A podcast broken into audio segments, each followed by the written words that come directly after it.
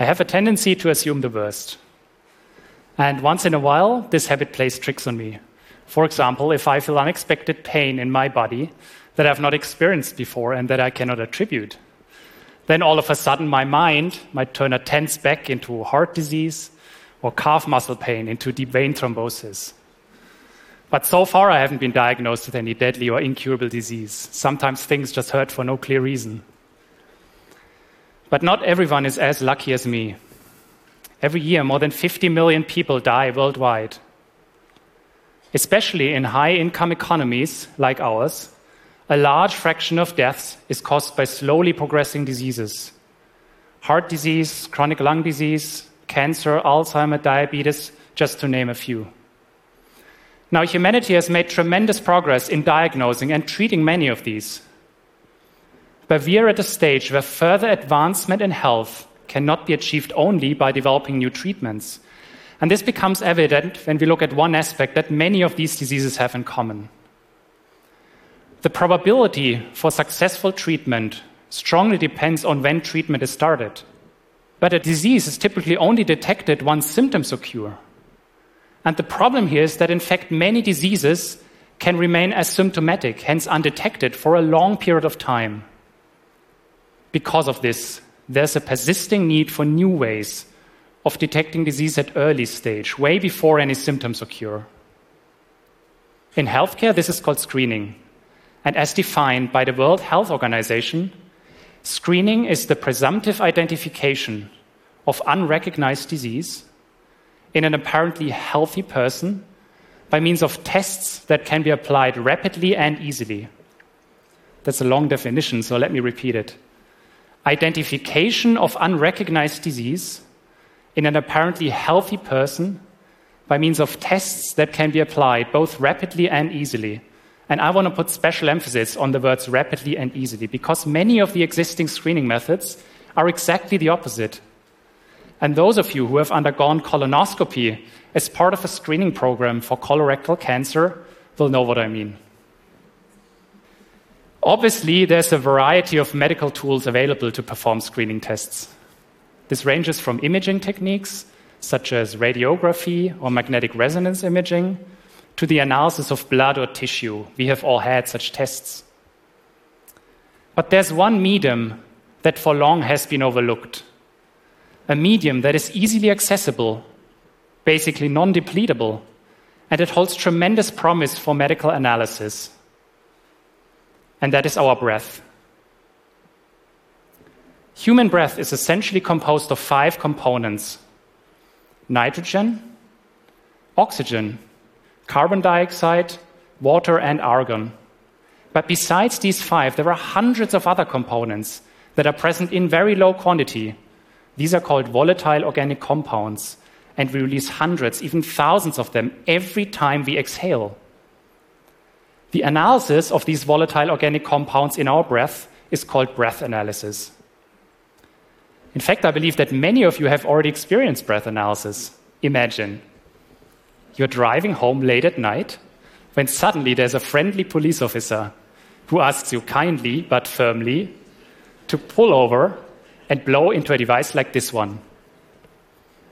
This is an alcohol breath tester that is used to measure the ethanol concentration in your breath and determine whether driving in your condition is a clever idea.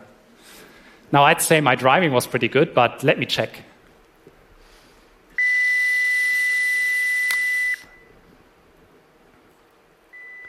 Zero point zero, so nothing to worry about, all fine.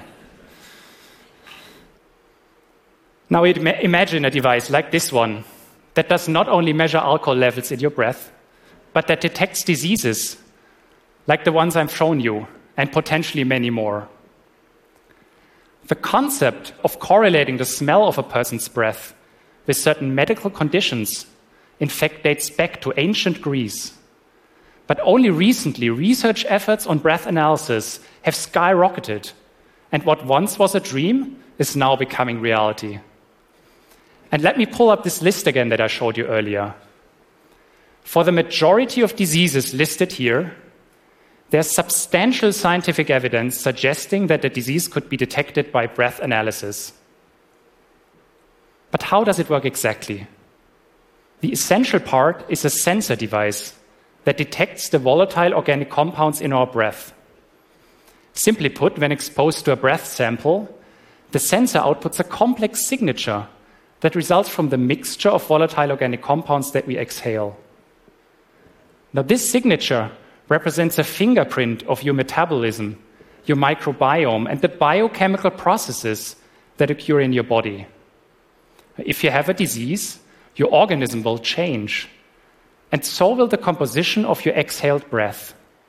And then the only thing that is left to do is to correlate a certain signature with the presence or absence of certain medical conditions. The technology promises several undeniable benefits. Firstly, the sensor can be miniaturized and integrated into small handheld devices like this alcohol breath tester. This would allow the test to be used in many different settings and even at home, so that a visit at the doctor's office is not needed each time a test shall be performed. Secondly, breath analysis is non invasive and can be as simple as blowing into an alcohol breath tester. Such simplicity and ease of use would reduce patient burden and provide an incentive for broad adoption of the technology. And thirdly, the technology is so flexible that the same device could be used to detect a broad range of medical conditions breath analysis could be used to screen for multiple diseases at the same time. Nowadays, each disease typically requires a different medical tool to perform a screening test. But this means you can only find what you're looking for. With all of these features, breath analysis is predestined to deliver what many traditional screening tests are lacking. And most importantly, all of these features should eventually provide us with a platform for medical analysis that can operate at attractively low cost per test. On the contrary, existing medical tools often lead to rather high cost per test. Then, in order to keep costs down, the number of tests needs to be restricted. And this means A, that the test can only be performed on a narrow part of the population, for example, the high risk population, and B, that the number of tests per person needs to be kept at a minimum. But wouldn't it actually be beneficial if the test was performed on a larger group of people and more often and over a longer period of time for each individual? Especially the latter would give access to something very valuable that is called longitudinal data. Longitudinal data is a data set that tracks the same patient over the course of many months or years. Nowadays, medical decisions are often based on a limited data set where only a glimpse of a patient's medical history is available for decision making. In such a case, abnormalities are typically detected by comparing a patient's health profile to the average health profile of a reference population. Longitudinal data would open up a new dimension and allow abnormalities to be detected based on a patient's own medical history. This will pave the way for personalized treatment. Sounds pretty great, right? Now, you will certainly have a question that is something like if the technology is as great as he says, then why aren't we using it today? And the only answer I can give you is not everything is as easy as it sounds. There are technical challenges. For example, there's the need for extremely reliable sensors that can detect mixtures of volatile organic compounds with sufficient reproducibility. And another technical challenge is, is how do you sample a person's breath in a very defined manner so that the sampling process itself does not alter the result of the analysis? And there's the need for data. Breath analysis needs to be validated in clinical trials, and enough data needs to be collected so that individual conditions can be measured against baselines. Breath analysis can only succeed if a large enough data set can be generated and made available for broad use. If breath analysis holds up to its promises, this is a technology that could truly aid us to transform our healthcare system. transform it from a reactive system where treatment is triggered by symptoms of disease to a proactive system where disease detection, diagnosis, and treatment can happen at early stage, way before any symptoms occur. Now, this brings me to my last point, and it's a fundamental one. What exactly is a disease? Imagine that breath analysis can be commercialized, as I describe it, and early detection becomes routine. A problem that remains is, in fact, a problem that any screening activity has to face. Because for many diseases, it is often impossible to predict with sufficient certainty whether disease would ever cause any symptoms or put a person's life at risk. This is called overdiagnosis, and it leads to a dilemma. If a disease is identified, you could decide not to treat it because there's a certain probability that you would never suffer from it. But how much would you suffer just from knowing that you have a potentially deadly disease?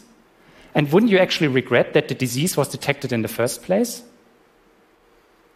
Your second option is to undergo early treatment with the hope for curing it. But often this would not come without side effects. To be precise, the bigger problem is not overdiagnosis, it's overtreatment. Because not every disease has to be treated immediately just because a treatment is available. The increasing adoption of routine screening will raise the question what do we call a disease that can rationalize treatment? And what is just an abnormality that should not be a source of concern? My hopes are that routine screening using breath analysis can provide enough data and insight so that at some point we'll be able to break this dilemma and predict with sufficient certainty whether and when to treat at early stage. Our breath and the mixture of volatile organic compounds that we exhale hold tremendous amount of information on our physiological condition. With what we know today, we have only scratched the surface. As we collect more and more data and breath profiles across the population, including all varieties of gender, age, origin, and lifestyle, the power of breath analysis should increase. And eventually, breath analysis should provide us with a powerful tool not only to proactively detect specific diseases, but to predict and ultimately prevent them. And this should be enough motivation to embrace the opportunities and challenges that breath analysis can provide, even for people that are not part time hypochondriacs like me. Thank you.